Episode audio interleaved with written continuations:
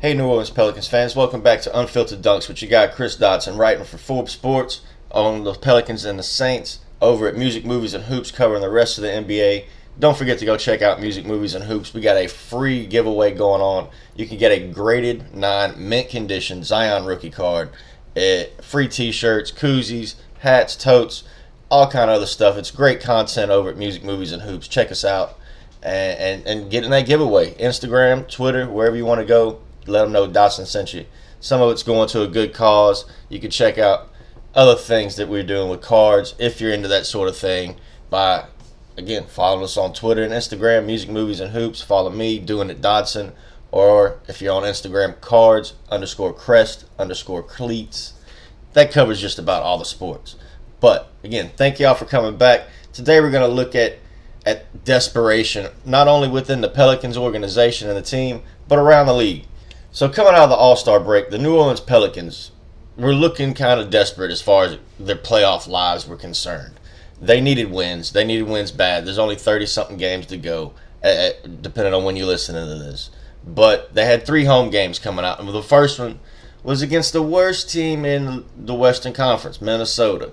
And Minnesota's got eight wins now. 25% of those wins have come against the New Orleans Pelicans. 50% of those wins, they didn't even bother playing Karl-Anthony Towns and D'Angelo Russell. So this team did not show very much urgency. They didn't show they were desperate to win. They didn't show much pride in what they were putting on the court that night. Uh, Stan Van Gundy's not, he's losing a little patience. He's been calling them out more on not taking pride in their defense, saying that the team as a whole was more worried about a missed shot than they were, you know, a missed assignment. And that's not championship basketball. You can't be be missing shots and not getting back on defense. If you playing defense and holding the other team, you you'll find your rhythm eventually. But if you're just letting teams run away from you, like Minnesota did, I mean, the New Orleans Pelicans got run off their own court. Thankfully, they showed a little bit more desperation coming back, beating Cleveland. I wasn't impressed. I wasn't impressed. I mean, come on. You got embarrassed. You got to come back and beat one of the worst teams in the Eastern Conference. They barely got even five, six winning teams going to be in the playoffs. You got to come back and beat Cleveland. But I was a little bit more impressed by them coming and demolishing the Clippers. That's a little bit better of a win. Now, can they do that against Portland? Can they go on those two road games? Would this be? I mean, this is really for this team, Zion, Bi. This is the truest test of how this squad's gonna gonna look versus the Jrue AD squads as far as contention. They can go to Portland if they sweep these two games. The worst they are is three games back of the sixth seed. However, this team is probably, let's be honest, at least one more year away from true contention. Then you've got to deal with Utah and Denver, who look like they're going to be up and coming squads to deal with for years to come. Utah might finally have a, a, a squad that that John Stockton and Karl Malone fans will flock back to. But but desperate as the team may be, the front office was not. This this this front office does not have to be that desperate at the trade deadline. I've seen there's already people on Twitter going toxic saying it. Even David Griffin needs to go. Trajan Langdon needs to be running the show. That that people holding him back. Uh, that Stan Van Gundy's already just not connecting with this team. But he's only had like five, six practices in the last few months. They only got 10 practices at this point going to Portland, uh, left in the whole season. If you look at the front office and why they're not desperate, starting with the coaches down, we'll start with the Pelicans team, and then I'll go over the whole the whole league with you. But in 18 months, this, this team will have another 100 games under its belt. Zion will have another four years, five years, you know, depending on how this team builds around him and his second contract he'll still be in a Pelicans uniform. Ingram after next season will still be under the under contract for three years. If they need a new coach, it'll be okay. I hope y'all understand what I'm saying. If they need a new coach, they'll be okay. Stan Van Gundy was, in some people's eyes, a retread hire that was a little bit older, out of touch, and he'd been stuck in the media. They were also scared that he was going to not be able to be so outspoken once he was employed by an NBA team on social activist issues, and they were wrong about that. So we'll, we still get get to wait and see how he connects with his team once he's got an off-season program that's not affected by the pandemic. Once he has multiple practices in a month.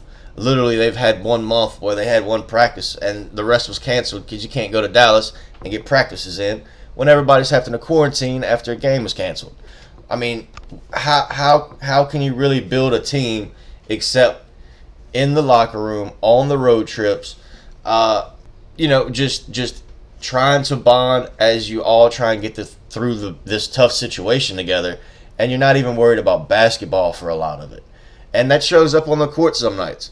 Some, uh, but you cannot you cannot look at these professionals and say they get a pass because there's other basketball teams and football teams that, that there's other teams dealing with this.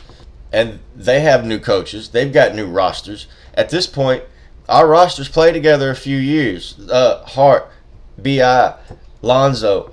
They've all been together. Zion's the most tenured longest tenured player but that core's played together while they were in los angeles and come over.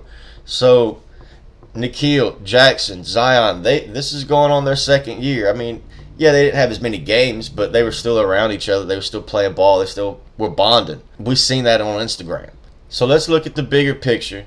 We know that the, the, the team is desperate. They want to play playoff basketball. It's within reach to get into the play in series, no doubt. To get to the sixth seed will be a lot more difficult, obviously. They've put themselves in a hole, again, by losing two games to Minnesota. If they don't lose those two games, uh, look where the team would be at. But you can't look back. You got to look forward. This team needs practice. We need a bigger sample size. But we can start anticipating a few moves to just shake up the roster. Uh, and since I moved over, I was at Pelican Debrief for a while. Then I moved over to Forbes and viewing the game in short segments just to watch long term financials through the eyes of different teams and front offices around the league. I, I've started mapping trade proposals using a tiered system that I believe reveals the NBA's most desperate trade teams, especially at the deadline. And I learned a lot of this through watching David Griffin's move with uh, Anthony Davis and Jrue Holiday. At the end of the process, the most desperate team paid the highest price to achieve a championship goal. I mean, the Lakers got Davis and their ring. Then Davis signed the contract extension. The Bucks got Jrue, Giannis, Giannis. I'm sorry. The Bucks signed Jrue, and then got Antetokounmpo to sign a max contract, and they'll be chasing year, rings for years to come. The Bucks got Jrue and Giannis Antetokounmpo to sign a max contract. They'll be chasing rings for years to come. Jrue will probably re-sign in Milwaukee unless he just really gets an out-of-the-world offer from from another contender. Uh, I think he he's got to chase rings these last few years, and that's just what he wants to top off his legacy. Uh, the Oklahoma City Thunder used the same type of leverage and desperation to, to ransack the Clippers for young talent draft picks. Sam Presti just keeps winning trades with these desperate teams. Houston, Houston keeps getting picked on, and, and even if and that's even if John Wall works out, but John Wall will never be an All Star again if he stays in the Western Conference. I don't know if he can make it if he even went back to the Eastern Conference after his contract's up. And with a with a ticking Harden championship clock turned off, Houston's Houston's just resigned to a middling fate for the next few years. So looking at the most desperate teams, you got those lottery teams again resigned to another rebuilding season. They all have parts worth sending off maybe to a playoff bench, but not much better than that unless they got huge, huge returns. And all of the teams that could give huge returns can't send draft picks back as well as talent. The Clippers, Bucks, Lakers, Nets. They have no more tradable draft picks basically. They spent all that, that capital already. The Detroit Pistons, I mean, they're one of the Midland teams. They already sent Blake Griffin packing to the Nets. It was a buyout situation. That's how that had to happen. There's not too many more buyout situations really going to impact the championship race. And so just keep going down the list of, of teams. You got the Magic and the Cavs. They've got young pieces that'll want second contracts soon. They haven't shown that it can work on the court maybe as well as Zion and Ingram have. But these these bottom feeding consistent lottery teams, they're not going to want to shuffle the decks too much behind their their most recent rebuilds. Other teams, you know, the Atlanta Hawks, they're flirting with a playoff spot, but they came into the season two seasons away from expecting to win a playoff game. They they they they built something behind Trae Young that they thought was going to work, and it hadn't quite worked out. So they can they can they still have time to reset, but they've also got time like the Pelicans to wait. Minnesota Timberwolves, they're on the other end of the spectrum. They've had Karl-Anthony Towns under contract for a few more years, but he's been there a while. He's starting to get antsy like Kevin Garnett. He's going to want to win. And he's it's proven it, it can't be done in Minnesota at this point. Even when he got his best friend, it just hasn't worked out. Again, they have eight wins all year. And that's just that just there's nothing else they can do with that roster with that with that salary cap. They'll be under pressure this offseason, but not at the deadline, so to speak. Uh, so any move they make could just be another unforced error, really, that keeps that franchise from a winning record. We hope the Pelicans do not make those unforced errors that keep the franchise in like a, a third, fourth, fifth, sixth, seventh seed, and only maybe one of those years when you get the third seed do people really expect you to have a chance to upset one of the top two seeds. No, this is a Pelicans core that that needs to be the, the, the start of David Griffin's sustained championship culture that he preached about. They need to be in the in the conversation for the top seed, the top two seeds, the third seed, force always in the top four, hosting that first round playoff game. But again, those lottery teams, they're not desperate. If the Pelicans wind up being a lottery team, they've got so many options in the in the, in the draft that we can't go over those in this podcast. But for most of the lottery teams, they're just literally waiting on that Cade Cunningham ticket to cash in. The middle of the road sellers operate with a bit more urgency. Uh, by definition, these are teams not not really bothering a contender in the playoff series. They're either way too young but might flirt with valuable playoff learning experiences like the Pelicans should, or they're probably way too old and only in line for one last prideful yet futile battle cry. We're thinking of the Popovich. Uh, uh, they're already sitting LaMarcus Aldridge. They're thought that that's maybe the only other player that would make a difference on the buyout market, and that's why they're getting ahead of this so soon. Uh, but the Spurs under Popovich, unless they really just bottom out, they're gonna make the playoffs, or at least a play-in situation.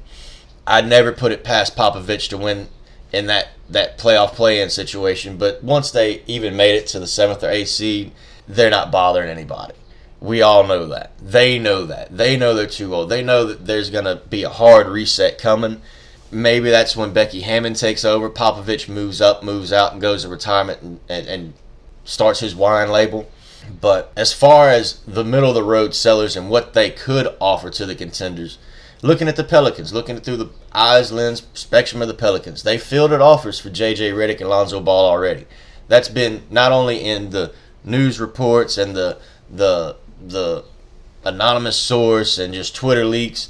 I mean, JJ has talked about this on his podcast that him and Lonzo joke about only the rumors that they're in while they're in the locker room. That that's just one great honesty. It, it shows that the team's relaxed with and kind of resigned to their situation. They know that something's coming. JJ met Redick may never suit up in a Pelicans uniform again, but Zion Williamson and Brandon Ingram will be expected to contend for a top six seed next season. I truly believe that. This year was finding about who was going to be on that team long term. We always knew JJ was not. If he could help us get playoff experience last year, this year, that's great. Uh, we're on the fringes, but he's surplus to requirements going forward. Might as well get an asset for him now. Lonzo Ball, he's improved lately. The team still has all the leverage as far as restricted free agency. But if they don't want to match an offer sheet that's just maybe going to be outrageous should Lonzo keep this up. I mean, he's the best three point shooter on the team right now. We he's shooting like we thought JJ would shoot. Which fringe contender will want to add shooting for a draft pick and a young spare part and get Redick? And which team might want to push their chips all the way to the middle of the table and bring Lonzo in and and, and to me take the risk that Lonzo is ready for that situation, that playoff experience, that spotlight uh, perhaps maybe a year before him and the Pelicans are ready. So I don't know if those two correlate between the individual and the, the collective, but I mean, let's look at it, look at it through Zion's prism. Zion's not ready for playoff basketball. Uh, I know that might be a hot take to some, but his defense would get picked apart so badly that whatever he provided on offense, uh, it's still not going to make up for it because the mistakes, turnovers, the intensity, that that he's ready for that as far as being a star, but his talent on both sides of the basketball is not there yet. He needs another season of seasoning on the defensive end. He needs to watch more tape. Uh, the same goes for Ingram. He he is ready for playoff basketball. He's starting to play the defense that that really carries a team over the top. However, him trying to fit in in the middle of the middle of the last 20, 30 games plus a play in the series, he could play basketball with anybody, but it wouldn't be the best basketball. And one, neither Zion or Ingram are on the market. We all know that. I'm just looking at it in that in that perspective. So, moving forward, the Dallas Mavericks need to find somebody to help Luka Doncic. Need to help space the floor. Chris Kristaps Porzingis can only do so much because he's only on the court so much. JJ could maybe help Dallas if they want to give Luka a boost in the playoffs and see if he can't just get hot and carry a team, much much like say Jimmy Butler helped carry the Heat. Dirk carried the Mavs for so long. They they might just think all we got to do is get in and we can make a run. So I don't think they're too desperate. I think they know they're going to make the playoffs either way. It just depends on how much ammunition do they want going into a seven game series. And also, you got to think Cuban's pride might keep him content to wait it out until next season. Luka, KP, and whatever free agents come to Dallas might be enough to win a playoff series next season. Once once we look at how teams are going to be contending. Luke Luka's been a pro for close to a decade, it feels like, but he's still only 22 years old. Moving and looking at the Eastern Conference, you got the Bulls, Hornets, New York Knicks. They all fit in this category, whether these teams want to admit it or not and that's looking at Julius Randle in New York. Quick glance over at LaVine dropping 40 on Lonzo's head. And now we're looking back at New York. I remember I just forgot about the Kings because everybody forgets about the Kings, but put them in this category with the exception of the hashtag free buddy. But yeah, New York, you fit in this category. Julius Randle's can only going to carry you so far. The Bulls, the Hornets, I love because they've got LaMelo, but we all know that they've got a nice record, but they don't have a nice playoff roster. They they're years away from contending with LaMelo. The Bulls, LaVine's not dropping 40 on everybody. In this group, you have have the Washington Wizards, who are the they have the biggest prize in basketball, and Bradley Beal. They don't feel desperate to move Beal, but they should start getting impatient if the offers fall below the AD, Jrue Harden comps that came in through the through the previous trades. Beal sh- probably shouldn't fetch as much as Davis on the open market, but he should net a similar return, if not greater return than Jrue. If if again we just look at the first two Pelicans players, or you know the sandwich it between the two Pelicans players. But Beal has won just as much as Harden individually, minus uh, that one NBA Finals meltdown that Harden went through.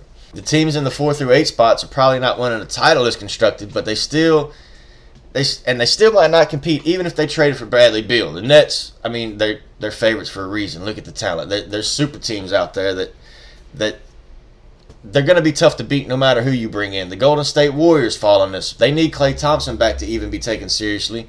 The Spurs are functionally sound, but they'll be playoff half cadavers at this point, even if they make it to the second round, which is highly, highly unlikely. I, I doubt now that they've shut it down, they squeak into the top fifth or sixth seed. But say Golden State made a big move and had Curry and Beal and and maybe even a, a 80% Klay Thompson. Do we really think they're going to challenge the Clippers or the Lakers? I, I don't think so. You should probably put the Pacers in here. They should the Pacers probably just sell the farm out, out of Indiana instead of swinging for the fences. And the Toronto Raptors fall here. They can leave this lost season in Tampa Bay they have the right front office and roster to remain patient until the right moves presented. Like Pascal Siakam, he'll be there for years. They've got nice pieces. I've got no no no no worries about Toronto maintaining their level of consistency in championship operations, much like David Griffin wants to build here. Uh, they did so with Kawhi. They're set up again. There's no desperation at all from Toronto.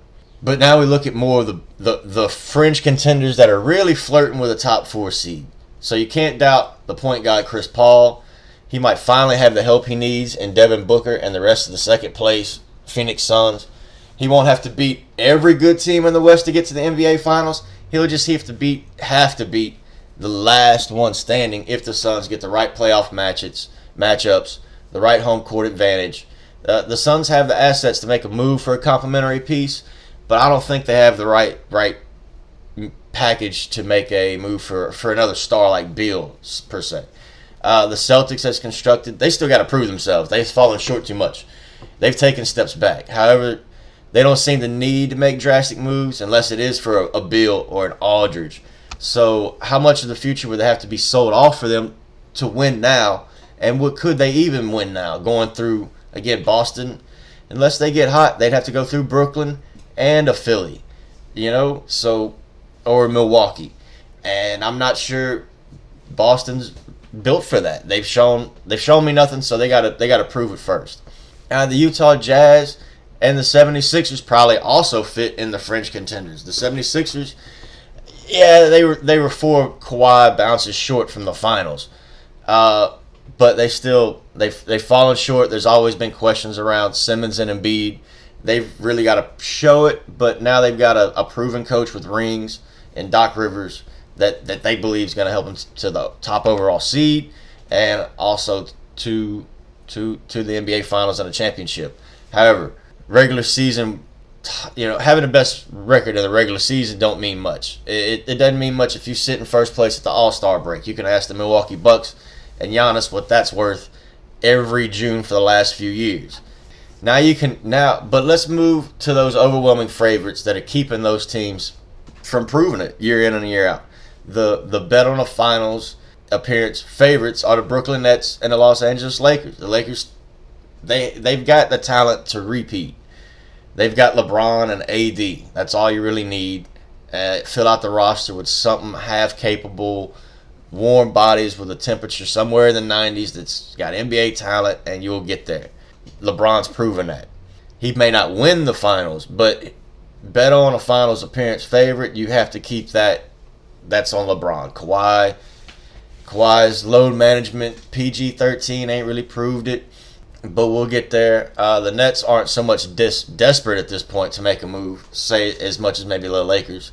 They, they could use a little tweak uh, but the Nets have, have they've already added Blake Griffin. They're they're not desperate so much as they as Kyrie Irving has said, they're just disinterested in the best record. They're only getting ready to figure out the best way to navigate playoff basketball. You know, regular season is just a paper ring, and Kawhi's are uh, or Kyrie's already got his. He wants another one. KD wants another one. So any desperation to make move by the Nets was negated with the Blake Griffin move even though he is 479 years old in basketball years. And that gets us to Kawhi and PG, the most desperate team in the NBA, Los Angeles Clippers. The Clippers have to make a move for at least one Redick caliber player because maybe even gut they, they might have to gut the entire roster behind Kawhi and PG after this. Even maybe do that already for Beal, Karl-Anthony Towns, Sabonis, somebody, somebody. If not, they paid a ransom for a busted Paul George, a fresh off a championship and content Kawhi, and not even full two a full two seasons of ticket revenue to make up for the playoff shortcomings of this this Clippers team. The Clippers have got to get an NBA Finals appearance out of Kawhi.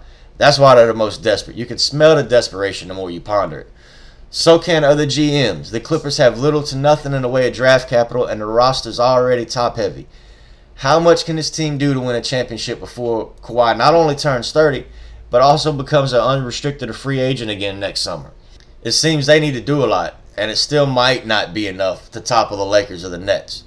All those moves, and not even a conference finals appearance. So little time, so much still to do, and that's just the Clay, Clippers flavored desperation dripping off Steve Ballmer's forehead.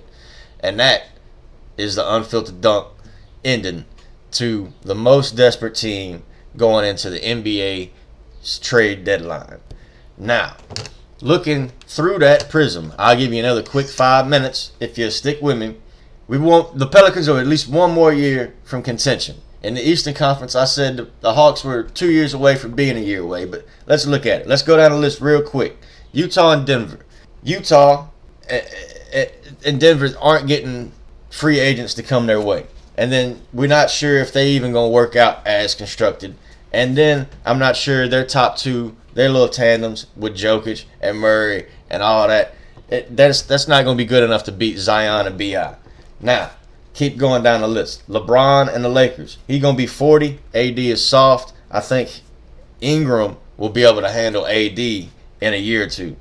And if AD wants to bang down low with Zion, I'm pretty sure everybody in New Orleans will welcome it.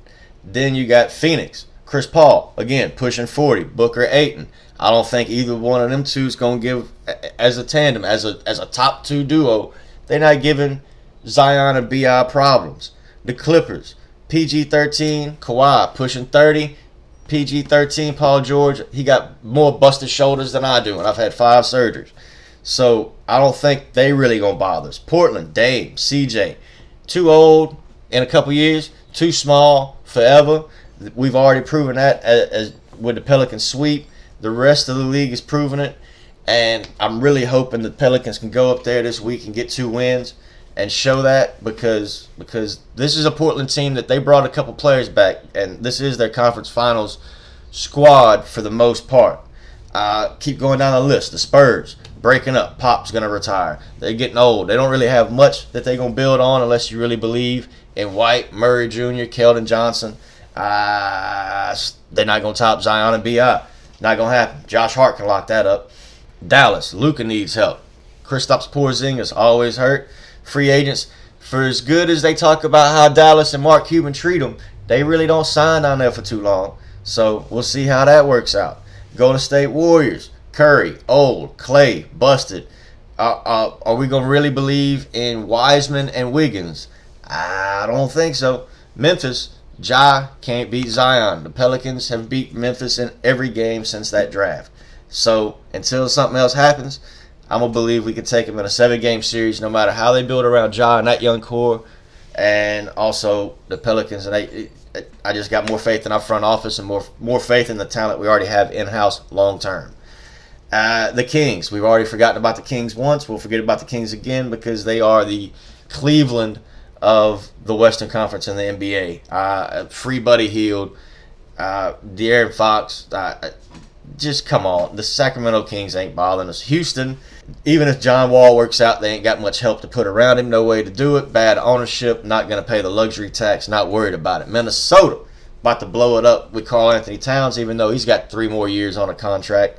Uh, he's going to ask out. They're going to get a King's ransom for him uh, with two years left. The team's going to pay a lot far, as far as draft capital for him.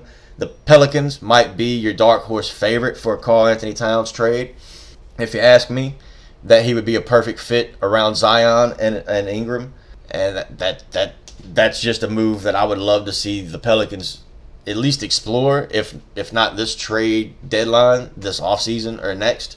But we'll see where it goes. That's that's that's your rundown of the Western Conference. The Pelicans should be in the top three or four in the next one, two, three years because every other team is behind them either on the developmental curve up or they're already heading down. So keep it holding down New Orleans. Thank you for coming back. It's been a nice half hour for the Unfiltered Dunks podcast. Get at me next time. Doing it at Dotson on Twitter. Cards Crest Cleats on Instagram. Follow us at Music Movies and Hoops for the free Zion card giveaway. And enjoy the sunshine we getting, baby. Hey, Pelicans fans, thanks again for coming back and listening to the Unfiltered Dunks podcast with me, you got Dotson over at Forbes Sports and Music Movies and Hoops. Just had an article come out that's profiling Kixtradamus, the guy that did some stuff for Josh Hart shoes. They're both cut and uh, you know, they're both on the cut and sew roster. So go check that out, support your people. And uh, go check out Music Movies and Hoops on Twitter and Instagram. We're giving away a graded mint Zion Williamson rookie card you know that's something gonna go up in value. We got some shirts, some other some other uh, cards for you. So give us a five star review. Go check us out. Leave a comment, and you are automatically entered into the contest to win the cards. You don't have to do anything else, but we do appreciate you checking us out. Thanks again.